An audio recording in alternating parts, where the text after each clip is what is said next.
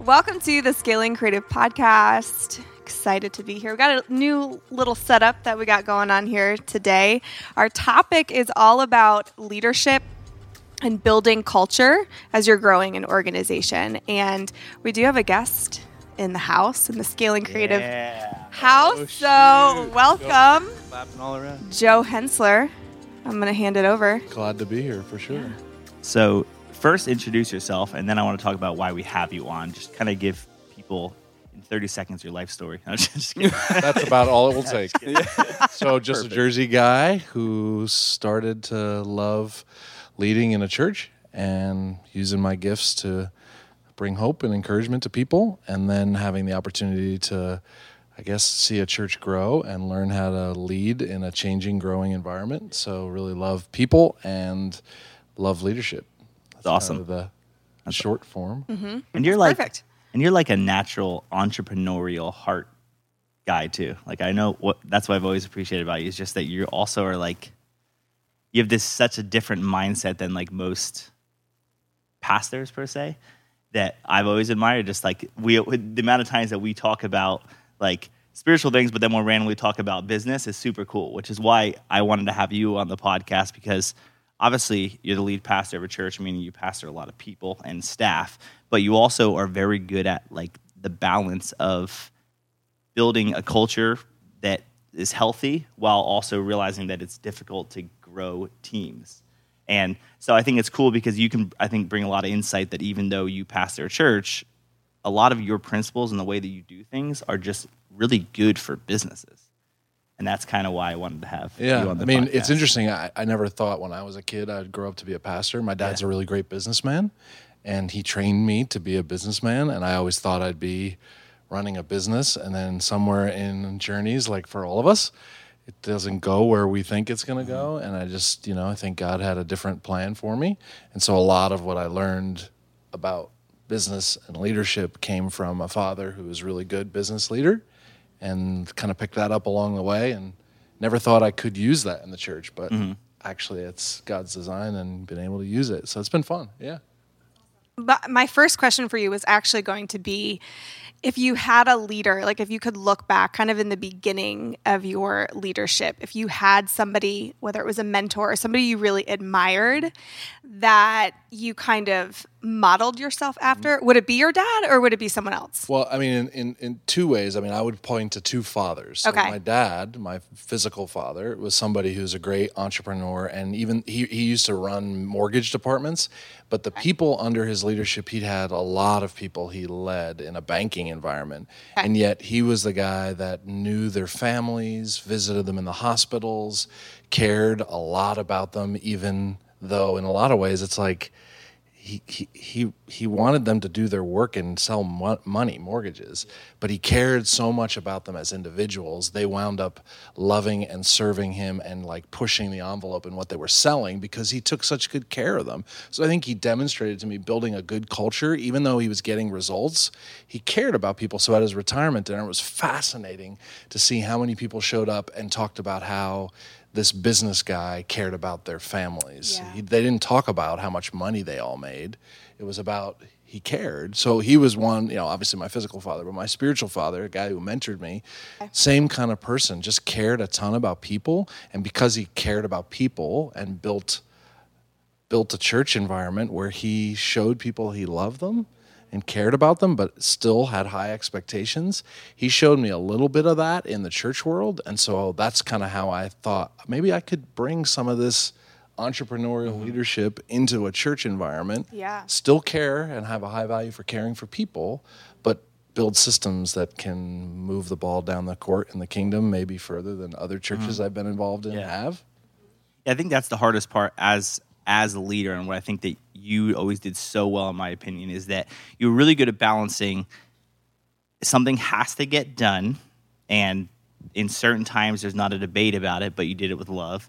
And then other times it was like you'd come in randomly. Because I want to preface this first that like the only real full time job I had over the last 15 years was at the church and under your leadership. so obviously part of why I loved it there was that the culture was good, and there were times that you there were times that I would know what you were telling me was honest. I needed to hear it, things I needed to work on. There are other times you just randomly come in the office just so that you could be a normal person and be like, hey, how's it going? And you were really good at the balance, I think, of not ever feeling like you're demanding or running over people while simultaneously saying this needs to get done. And that's not necessarily up for debate. But that's really hard to do Yeah. because I know I know that that's absolutely something I struggle with of how you how you build a culture of getting things done excellently, but also letting go of certain things is really tricky. For sure. I mean, and ultimately, what it comes down to for me is I really love people and I mm-hmm. care about people, and I really love getting a lot of things done. Yeah. And so it's like I have very high expectations. I wouldn't hold anybody under my leadership to a higher expectation than I hold myself. yes. But I also care a lot about people. And so it's like, hey, I love you. I care about you, but this needs to be said. And you know what you're doing isn't acceptable. I'm just going to do that with respect when I say it. I'm going to do it. And you're going to feel it. Like you're going to know. I mean, mm-hmm. you've been on the Yeah, other yeah, side yeah. of this. Like, you know, I'm serious. Like, I, hey. Right. But I'm the first one to have fun. I'm the first one to show you I care about you. And I'm the first one to say, hey, no, that's not going to fly in this culture. And yeah, I think that starts to come out in your leadership in your organization. If you value something as an individual, your your company, your church, your family is going to represent what you value. Mm-hmm. If you value something, it comes out. If you don't, can't mm-hmm. pretend. So I think for me, that's been like I really love you as a person. I'm mm-hmm. sincere, but I also have high expectations, and I have a vision of where I know we need to go as a church, and nothing's going to stop that from getting Yeah. done. I remember one time I walked in your your office or early on in in, when I worked there that and you said that one of the things you always told people is that if you ever come in and use the I think the exact term was like permission to speak freely. Mm-hmm. That the idea that if I come in and say that first you can't respond you're just going to like listen to it. And it's the idea of almost like putting on because I know like Pablo and I have this situation too where sometimes it's sometimes hard because like we were friends first Yeah. then there's there's like a boss hat, a friend hat, mm-hmm. a worship leader friend hat. There's so many mm-hmm. different hats, and the problem is it's sometimes hard to know what hat you're wearing. Yep. And so sometimes we literally have to have conversations of like, okay, for a second, disregard that we're friends, disregard that we're anything. Like not trying to be mean, but Yep. the boss is speaking in this situation, and that's hard. And that was kind of something I, I still remember the idea that you're kind of like setting up the tough conversations in advance of like Yep. this might not be what you want to hear. Nope. But and sometimes it has you to be said. Again, if you model that to your Right. employees, so every person we onboard onto our staff, I tell them that. Like you can always come into my office and say, permission to speak freely, sir. And I'll know that means we're not talking on a hierarchy. Everybody's on a level playing field, and I mm-hmm. need to hear something that you've got to say, and I will sit back and listen. It's what in the it's a military term mm-hmm. that if you, as a know wherever wherever you are, you could go to a sergeant or a general and say, "Permission to speak freely, sir," hmm. and they would know. Okay, I, I need to hear something from you. So if I model that in my leadership, then give people permission to do that. But then they should expect I'm also going to walk in and say, "Hey, Right. we need Right. to have And a you have to conversation still- about something." And it means nothing if you don't have the humility to actually listen to it, right? Yep. It's like Did I you think- ever do it? Did you ever come in and say permission to don't- speak freely, sir? I don't think I think we naturally had a good relationship that I feel like I feel like we talked enough in general that I never felt like I even had to say it per se. Yeah. But that's uh, kudos to your leadership because obviously you know I'm a unique person to have to to have you work for. I'm not always easy. Um, You're a thir- you know, I mean, for me, I want a, I want a team full of thoroughbreds mm-hmm. that I have to hold back, not jackasses. I have to mm-hmm. kick. yeah. Mm-hmm. I mean, that's a high value to me. And when you are on our team, you're a thoroughbred. And every thoroughbred has thoroughbred problems. And the thoroughbred problem is I got to hold you back sometimes and I have to pull you this way or pull you that way. I would much rather have a thoroughbred problem mm-hmm. where I'm trying to hold people back than jackasses I have Right. to kick and go, get going. Yeah. Right. So any leader is going to have a problem with that. But you, you know, you have demonstrated yourself time and time again in my interactions with you is you're just a great thoroughbred. And so with that, there's going to be mm-hmm. okay. Any thoroughbred sometimes doesn't like wearing a saddle. Yeah. So true. It's like, but you know what? The saddle is what trains you to be Yeah. able to run in directions and win. So you know, I don't know.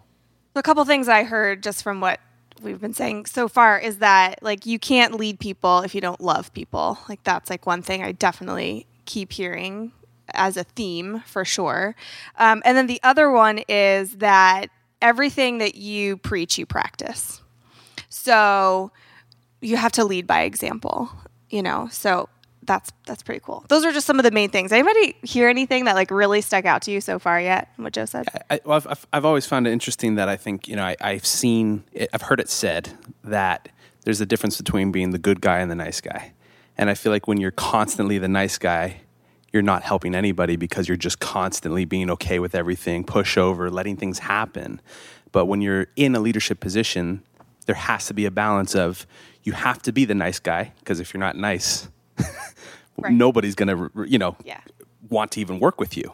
But if you're the good guy and you come in with that loving, a loving mentality, but also just like a, a, a directional voice for somebody, or just explaining like this is what I'm seeing that you might not be seeing, because sometimes it's very hard to see yourself when you're you're in the frame, you know. yep. But if there's somebody that cares about you, that's a leader, and they bring something to you, it's because they care about you. If they didn't, they wouldn't say anything. Right. Um, so I've just always found it interesting that it's a very e- even balance. And also, when you're a leader as well, another thing that I've noticed too is that you have to see good and bad in people.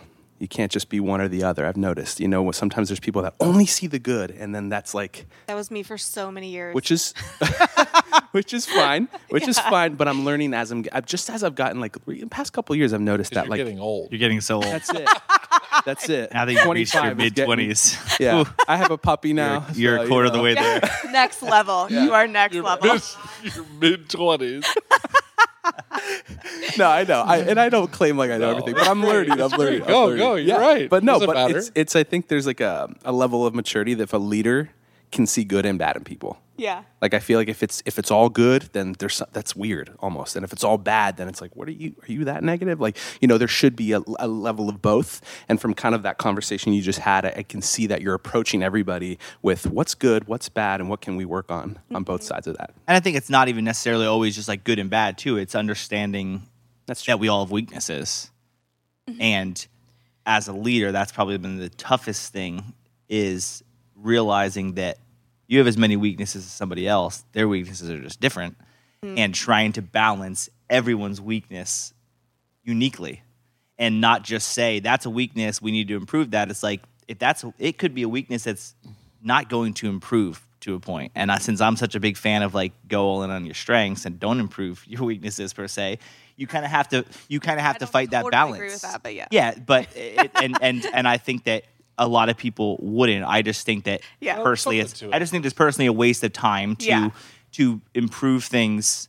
With someone, uh, a wise person that I consider some mentor said to me, like wishful thinking gets you killed, meaning. Mm. You can think all you want and hope all you want for something to happen, but if it's just not going to happen Mm-hmm. in a certain person, a certain personality, a certain skill set, it probably makes more sense to just go harder on what they're good at rather than And oh, trying. I mean, and maybe we need to turn the conversation to a little bit. I, you know, the the negative and positive thing is just. It, it's actually. I, don't- I think personally, I think that's a false dichotomy. Meaning, hmm.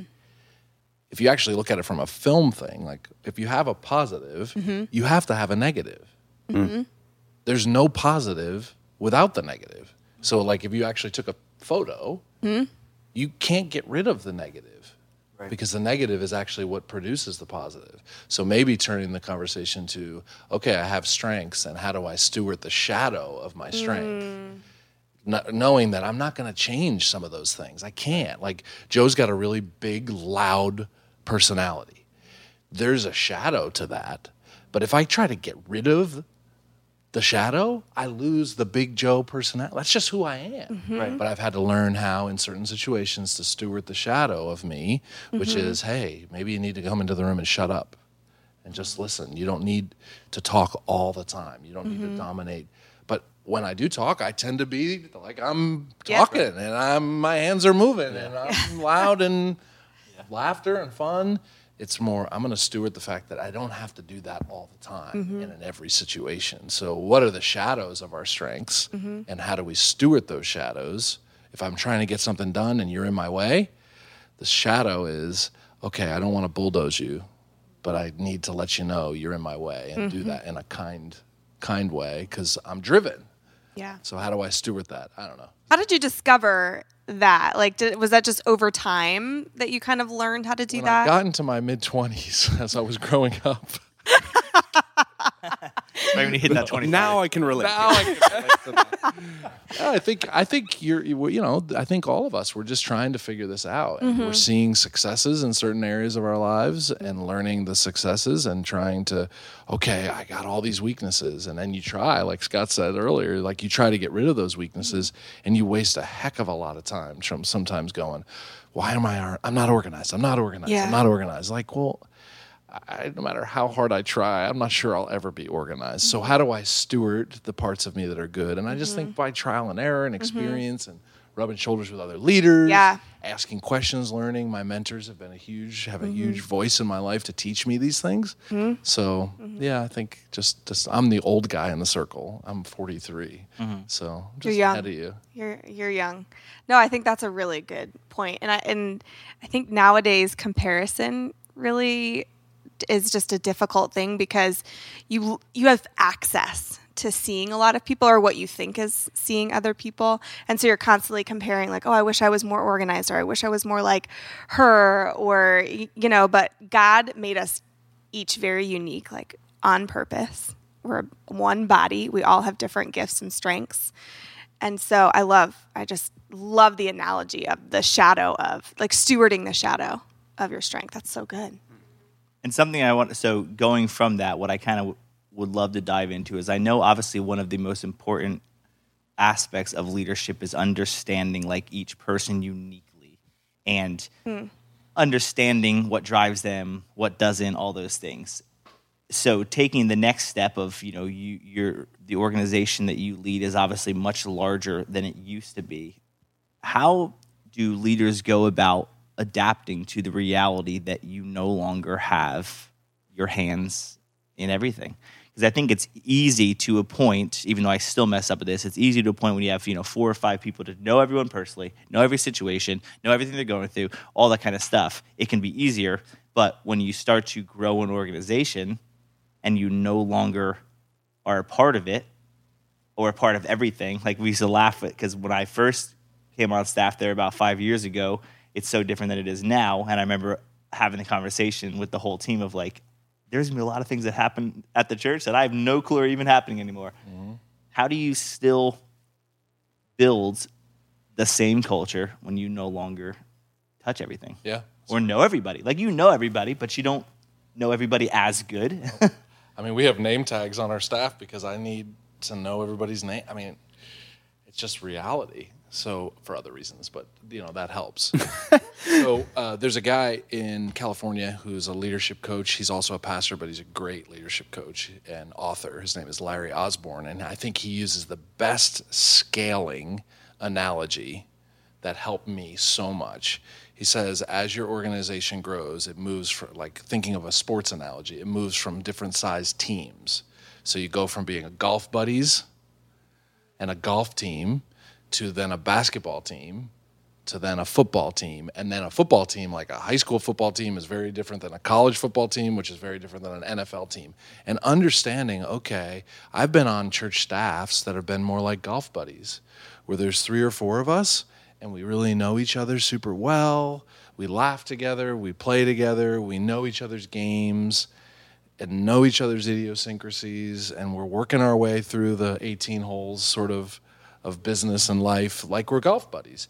And then when it switches and you're no longer just four of you but now you're like a basketball team and there's a bunch of you and then you're a basketball team that has an offensive coordinator and a defensive coordinator but everybody on the basketball team and a basketball team coaching staff needs to know defense and offense and be able to know all the plays because the team is still small enough that it's like okay we might have a defensive specialist and an offensive specialist but everybody on the court has to be able to play defense and offense.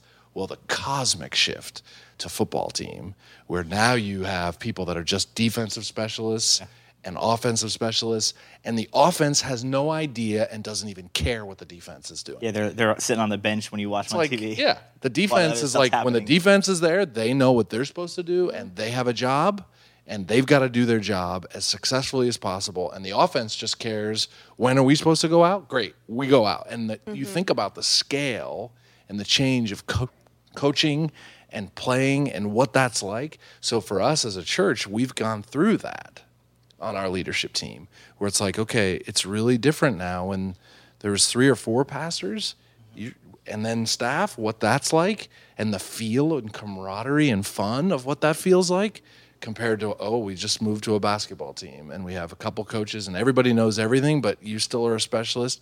To now we're a football team. And it's like the offense doesn't have any idea what the defense is doing, but the offensive has to trust that the defense is doing their job. And, and as the coach, so to speak, of the whole thing, I have to empower my coaches and players Yeah. and put the right people in the right place and then back up and let them go. But that's hard. And the biggest change is inside me. It's the change inside me that I have to be able to adjust to the fact that I like the golf buddy mm. feel. Hmm. I like the Yeah. everybody knows the offense and the defense feel.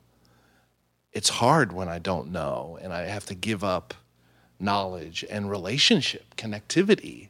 That's hard personally for me.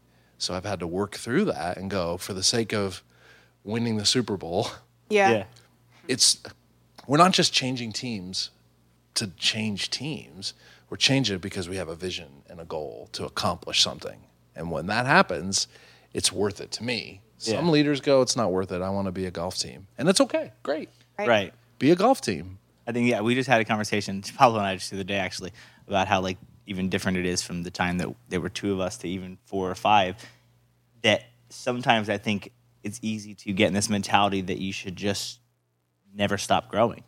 And you know, someone makes a good pasta salad, and someone's like, "You should start a business doing pasta." Maybe they don't want to start a business, Right. and like eh, but i think that that can be hard because in a comparison world or even just in natural like if things go well and you start to have any success do you ever draw the line like if you love the golf buddy or you like the basketball team how do you even stay there if you actually want to because if you're doing things well how do you not grow but that can be tough because i think some people don't like the football team at all Well, and the, and and see the unique this this th- there's a unique leader that can jump and scale from those mm-hmm. different spots. You know, you, you, on one level, you hit a ceiling of a built leadership ability to being able to scale and being able to. So you have to know yourself and be able to feel the ceiling before someone tells you you hit the ceiling. If someone has to tell you you hit the ceiling, then you need to probably stay as a golf team. Like you hit it and you're frustrated and you're struggling. If somebody else says that, you yeah. so if you're aware enough and you certain personalities scale and certain leaderships don't and it's not it's so easy to go bigger is better. right No. Right. right Like the best football coaches that are happening in high school levels are happy to be incredible football coaches. If Yeah. they go to the next level, they may not be successful. Right. Why, be content with Right. what you have. Mm-hmm. So there's just a guy like like Eagles coach, right? A couple years ago, kind of feel like Chip Kelly. Chip Kelly, yeah. He's an Great example of an incre- incredible college, coach. Yep. When he scaled up to NFL, it wasn't his deal. Okay, go be a killer college coach, and there's nothing wrong with that. Right. Now, can you scale to a football team if you're not that mentality, but you put more people around you that are? What do you think of that? Like, what do you think of?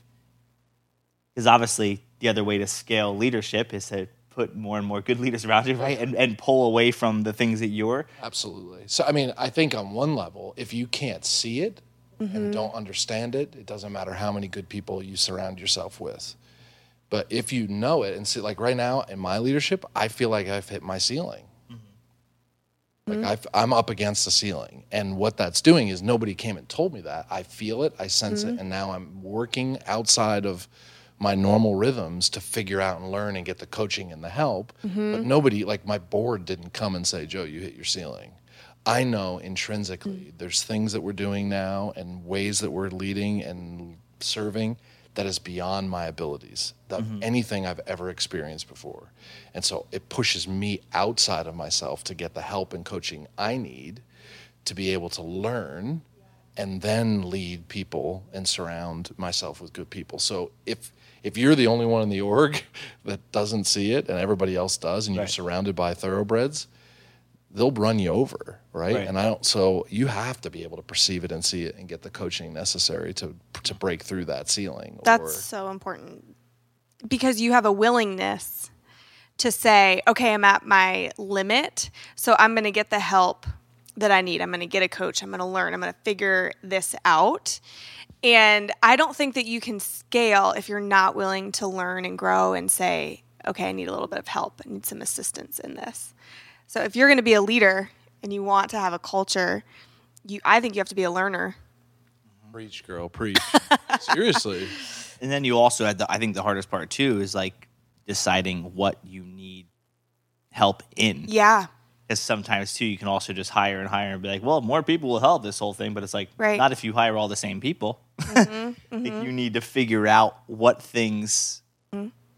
because when you start and you do everything, you naturally don't necessarily know what actually is your mm-hmm. actual skill set because you're mm-hmm. kind of like, well, I did everything, and then you start to grow and you're like, okay, do I like this anymore? Okay, should I hire that? It, That becomes tough too, right? Trying to figure out what's the next when you're going from two employees to three employees. That's Yeah. thirty three percent of the people are the load. Trying to figure out what's the next most important is five to ten employees is a small jump, but then like once you start to get to huge scale, each person plays to appoint a smaller role than like when there's only three people or 4 mm-hmm. people. Mm-hmm. Do you fi- do you find that Well, that is, is I- different? I think yeah, you you you you move from generalists to specialists. Mm, so it's like okay, That's what Apple calls them too. you know, you just you see this play out. Okay, when you're smaller, you have to be able to have your hands in lots of things and Yeah. be able to multitask and be able to be successful in multiple things.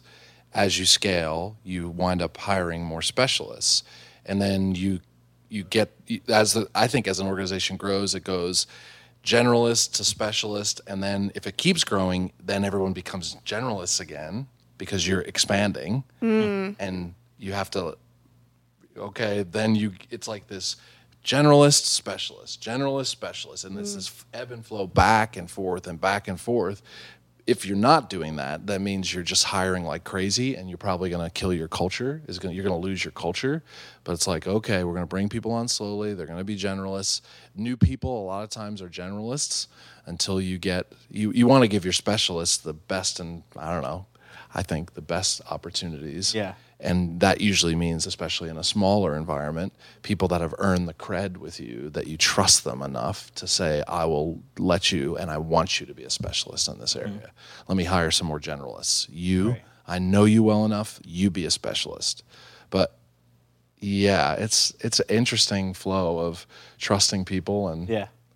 learning what they're good at. I think that that's a hard part for people is It's not hard for you. letting oh it's hard for me for sure is letting because because here's here's what also i think happens that you know i think every leader sees is you give some things away and people drop the ball in certain aspects how do you fight the balance of not in a three strike you're out mentality That- like that's hard for me. One strike and you're out in my my world.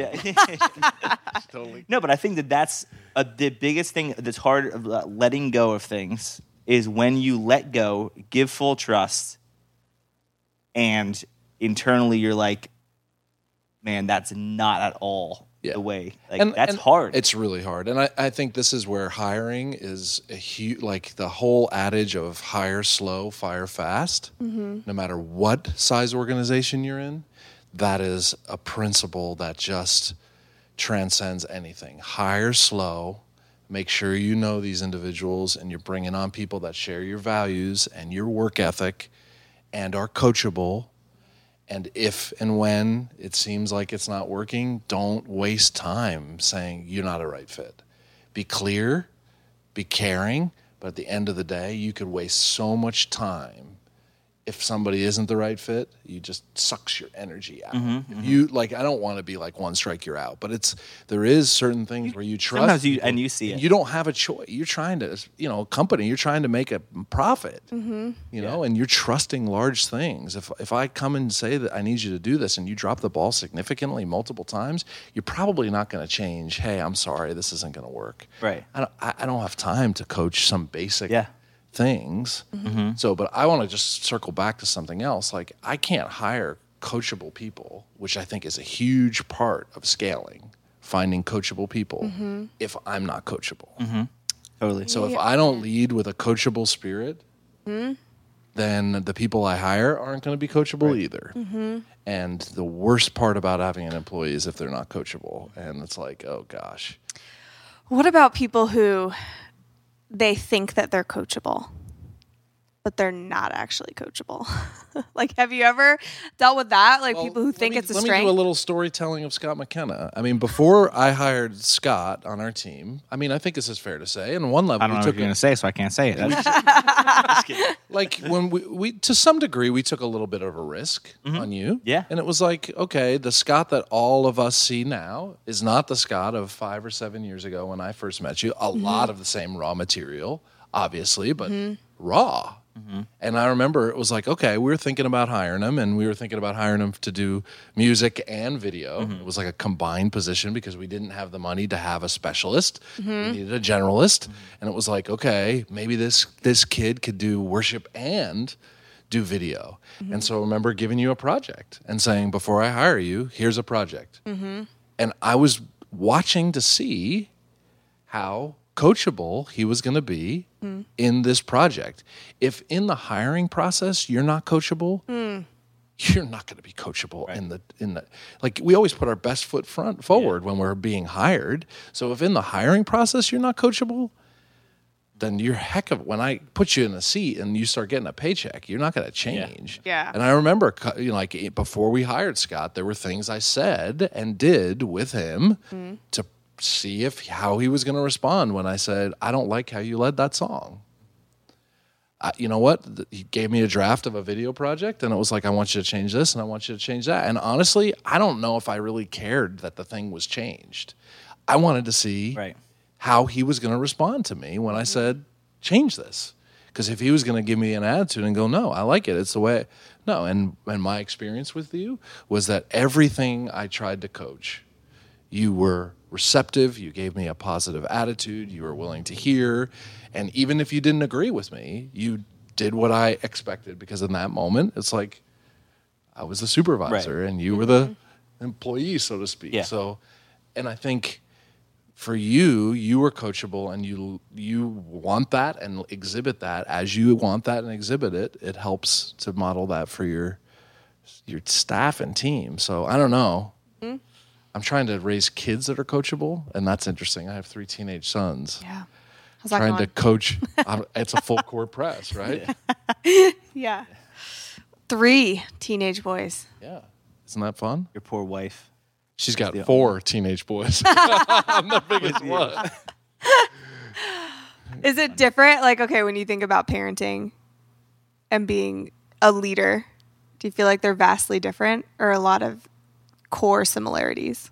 Well, I, you know, so totally sidebar, but I, I think I'm enough of a leader, and I love leadership so much, mm-hmm. and I think that leadership is missing in our world. Yes. You know, I used to say the only thing the world is missing is Jesus. Now I say the only thing the world is missing is Jesus and leaders. Mm. Effective leadership. So it's like I, I I decided maybe eight years ago with our mm-hmm. with I have three sons with the three sons that I wasn't just raising raising young men who I want them to love Jesus. I was raising leaders.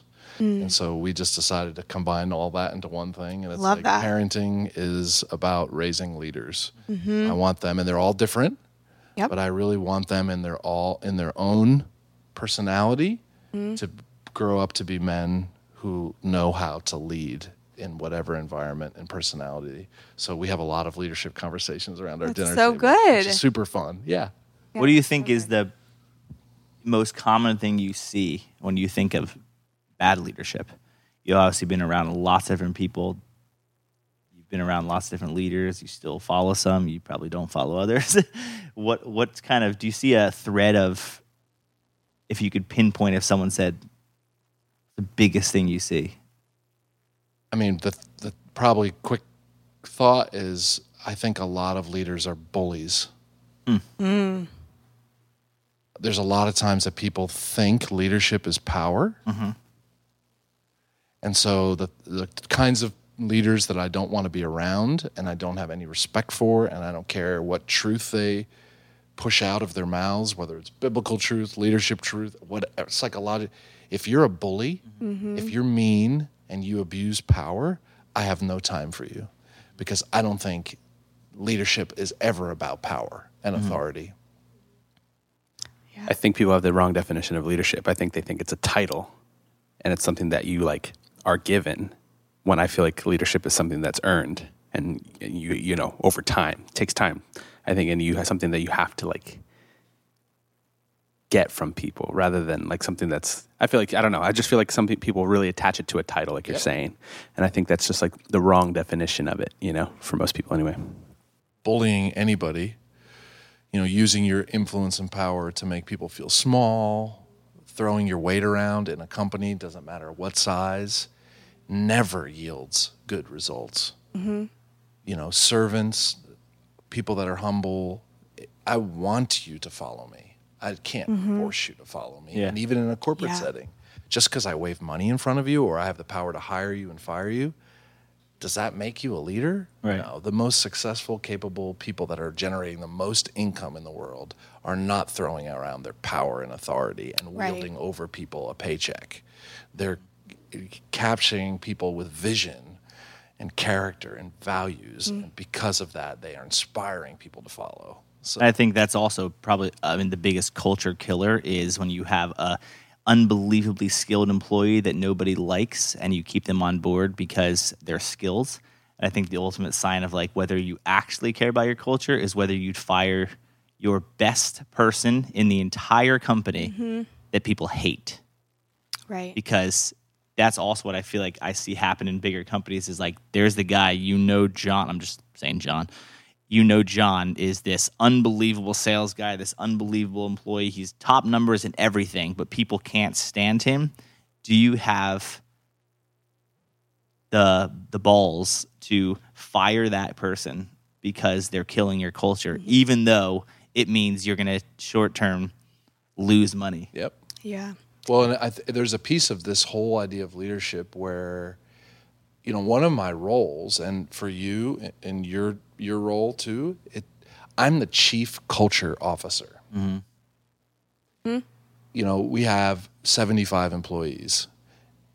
Uh, There's a lot of things I don't do, but the one thing I do do with every employee is make it very clear I'm the chief culture officer.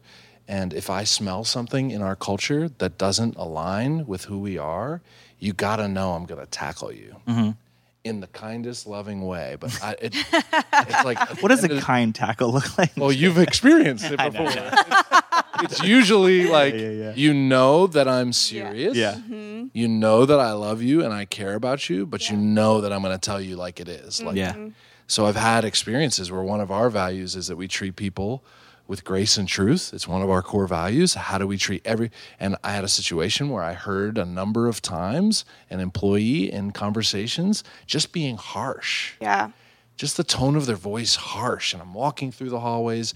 They have no idea that i'm the chief culture officer and mm-hmm. my antennas are up to those core values. Mm-hmm. And so three months of just a number of examples of just a tone a mm. harshness to how they were talking that i pulled them into my office one day and said hey what's going on and they're like why what and i said you know i've noticed the tone of your voice is harsh what's going on? Mm-hmm. And in the onboarding process, I've told all my employees that this is what I do. So this isn't a surprise to them. It's like, this is what I mm-hmm. do. And I said to them, you know, you're harsh. What's going on? And they broke down in tears and told me something that was going on at home. Yeah. And I had the opportunity to coach them through that. Yeah. But it still doesn't mean they're allowed to be harsh. There's something beyond behind that. Right. And if they were just like, well, no, that's just who I am, I'd be like, well, that's where you're going. Like, Yeah, you- yeah. you, we can't do this. That's not how we treat people because my antennas have to be up to Mm-hmm. our culture and protect it vigorously. So, yeah, the guy in our culture that might hit it out of the park in all kinds of ways, but he's a jerk. Sorry, dude, you're Yeah. out. Yep. Yeah. I don't care how good you produce. Yep.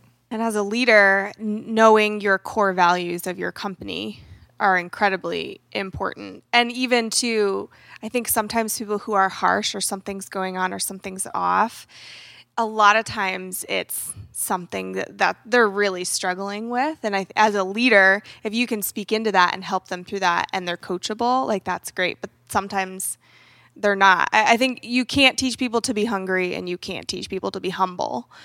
And so, like, if, if some of those things are part of your core value and you can't teach those things, like, yeah, they're out. Now, That's do you, hard as a leader. And I know uh, another thing too is like, what do you think of uh, like the importance of accountability at the top? Because you know, in a church setting, there's elders and there's board and all that kind of stuff. That's a common thing, but I don't know if a lot of companies have that. Like, how how important do you feel like it is? Like the the top top person can obviously also be in a very you know I admit like a very lonely position Yeah. because to a point, nobody can actually understand what you go through on a regular basis for many reasons. So, same way that I can't understand exactly what someone else goes through, they can never understand fully what I go through. How how important is accountability and I guess just accountability on, on, on the top. I mean, I, I think again it goes back to if you're a leader that's coachable, even if you don't have a boss, so to speak. So, you know, at certain sizes, obviously you're not going to have a board of directors, Right. right? So, okay, yeah, I have a board, I report to a board, and they're my boss. But, you know, as a leader, I've always been hungry for accountability. If I value accountability, even at a level where I don't have accountability, I'm going to find a way to be accountable, whether that's creating an outside advisory team. You know, good things happen best in collaboration. And any sole entrepreneur that doesn't bounce ideas, look for ways to find accountability, and share because if you just do it on your own and you're the sole PowerPoint, power goes to your head and it Yeah. could lim- that could be your your ceiling because you're not getting other advice. So I think if you have a hunger for accountability, that's a good thing. And if you want your employees to be accountable, that's a good thing. In my setting, I was the first pastor to ever, in my interviewing for the position, I asked for accountability. I said, I will be reviewed once a year. No other pastor before me had ever gone through reviews, but that's in my DNA mm. to want that. And so I was the first pastor to ever have a review. I can't ask my employees to have a review and annually if I'm not leading by example. Yeah. So, okay, at a smaller level, what would be a way for an entrepreneur like you to get an advisory team to say, I'm bouncing ideas? I have three or four people. When I get to major crossroads, I'm going to build an advisory team mm-hmm. that I'm going to submit myself to to demonstrate even that none of us do this well without accountability. Mm-hmm. But you have to want that. Yeah. It's, I think accountability is another aspect, another side to coachability. Mm-hmm. So accountability, would you agree, is something that you have to go get? It's not going to find you. I don't know. It depends on where you work. I mean, I'm sure if you work in big corporate, you're going to have accountability. Yeah, no, but if you're You like don't the want head it? guy, Yeah, I think it becomes like realizing your own limitations and knowing that I make really good decisions, but I'm not perfect. I don't make perfect decisions. So, how do I ensure high quality, collaborative, wise decision making at the top? If I don't humbly seek it, I'm not going to find it. What do you feel like? Do you feel like you have accountability right now?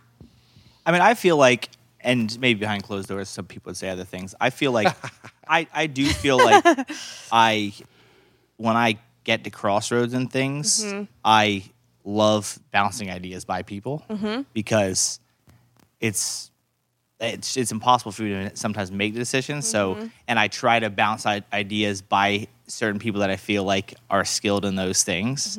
Um, so I, I think it's incredibly important, and I and I do think that I truly do value that. I think there obviously are, are times that I don't do well. Um, And you've, I mean, like I know that Scott's come to me and Yeah. asked for advice and perspective, mm-hmm. and that's, you know, not in a spiritual way, but in a leadership Right. way about how do mm-hmm. I handle this mm-hmm. situation. But I also think that if if you're going to scale and you're going to grow beyond one or five, the bigger the scale, the more need for accountability yeah, because my decisions impact a lot more people. And therefore, as you scale at, at, a, at a one level, at a smaller size, you need less accountability Yeah. and mm-hmm. advice and wisdom, probably. But as you scale, the, the consequences of your decisions and the direction of what you do has a huge impact Yeah. on other people. Mm-hmm. And you need more Yeah. accountability as it scales. And I think it's easy to look at a leader or someone that's that's doing something or like making decisions that you don't know all the details about, and to like judge or to say things if you work for somebody or whatever. Um, and we talked about this the other day, actually, where like new things, like new responsibility, brings out like new sides of you, I guess, because like when you're have new pressure, there's new things like almost like muscles you didn't know existed, like things like that that you have to like deal with. And so like me and Scott have talked about that the other day. We were talking about like how it used to be just the two of us, and now there's more people. Now it's like that's. And I look at like I'll look at Scott sometimes, and I'll be like, I don't really, you know, why do you do that, or why do you like, you know, or whatever. Just a thought, and then I'm like, you know what, like. There's so many new things happening, like new plates are spinning that are, you know what I mean? He's trying to hold up. And this goes for anybody that owns a company or runs an organization, but it's just like sometimes new pressures bring out new, things that you didn't know that you had to either deal with or, or be or whatever the case may be. But I think it's interesting that that sometimes those pressures can bring out new things in Yeah. you. You know, Agreed. Totally. Yeah, and it could be and you don't and you definitely it's interesting depending on where you sit on the bus mm-hmm. you, you know the larger the organization but if you think of leadership as driving a vehicle all right so mm-hmm. you're driving a car scott with you're driving and you have how many people sitting in the car? Four or five people six people sitting in the car. Okay you can't feel the pressure. Like mindy thinks she understands what it's like to drive a car with five people in it, but until she's sitting in that seat, she can't know. With the storms that come and the speed and mm-hmm. the other things that are happening. So that's hard as an employee because sometimes you think you know better. Sure. And as you scale, I mean, the way we talk about it, it's like, okay, I'm now driving a bus with a lot of seats in it. And the further people are in the back, Yeah. they feel the bumps in the road and the, what's going on. And it's hard. So I have to do a good job of telling them what's going on, making clear, you know, making sure, hey, we're about to, because they don't feel it. But I also have to care about the fact that I understand what it's like to sit way in the back. And I better be sensitive about that when I go around a turn. And my staff better know that I'm well trained and I'm getting advice and I'm not just winging it when I start driving because they trust me and they put a lot of trust in what I'm doing. The employee, though, it's like you don't get it. You can't see out the windshield and you don't know what I feel and what it's like to be sitting here with the responsibility of this entire bus on my shoulders going through a snowstorm. Yeah. You think you know, but you don't. Yeah, I mean, there's a lot of there's just a lot of weight. Like, there's not just your five employees, but they're their spouses as well. You're I mean, you're every- feeding families. You're feeling like you're. I look at it- You're essentially responsible for 20 people for every.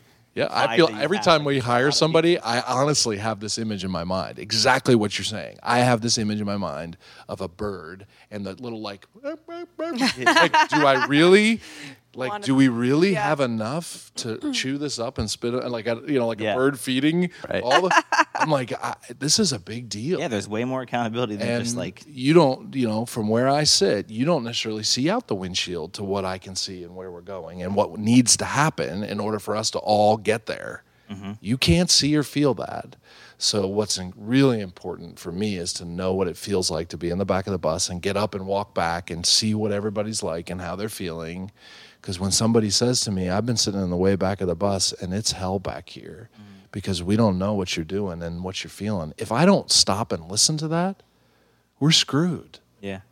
Like they're going to hate being on the bus, and the Yeah. culture is going to get bad.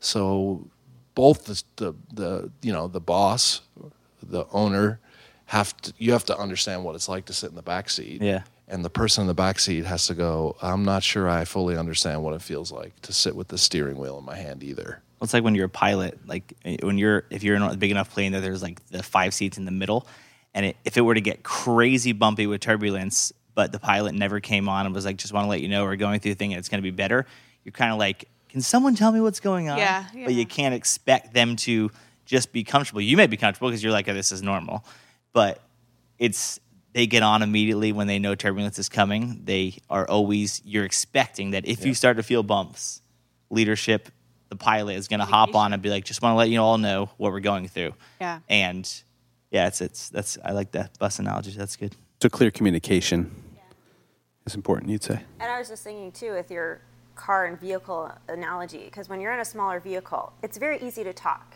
And it, like you can talk to the driver, we're in the back seat, there's five of us, we're all there, we can all communicate. As you move to a minivan, you're not going to really hear what's going on in that last row as you are to the driver. And when you get to the bus, there's no way, unless you have good communication set up, that from the driver to the person that's sitting in the back, you need to have good communication with good people that can communicate clearly what's going on. Because if there is a rough road coming up, you can say, brace yourself. But if you don't have people in the middle to tell the people in the way back to brace themselves, then they're going to get smashed. Yeah, that's a great point. Yeah. Yeah, and you have to have leaders too. Like as you grow, Yeah, you know, there's exactly. there's leaders that can communicate with that row, or you know, and so if you empower leaders within your organization, you don't have to probably communicate to every single person. You know, if you've empowered them to love and care for and communicate. And then you have to have, which we've talked about in podcasts before, like you have to ultimately have empathy in every position. Mm-hmm. I, as a boss, have to realize that you may be really mad because you don't understand certain things, but that's mm-hmm. just a reality of where you're at in the bus or where you're at.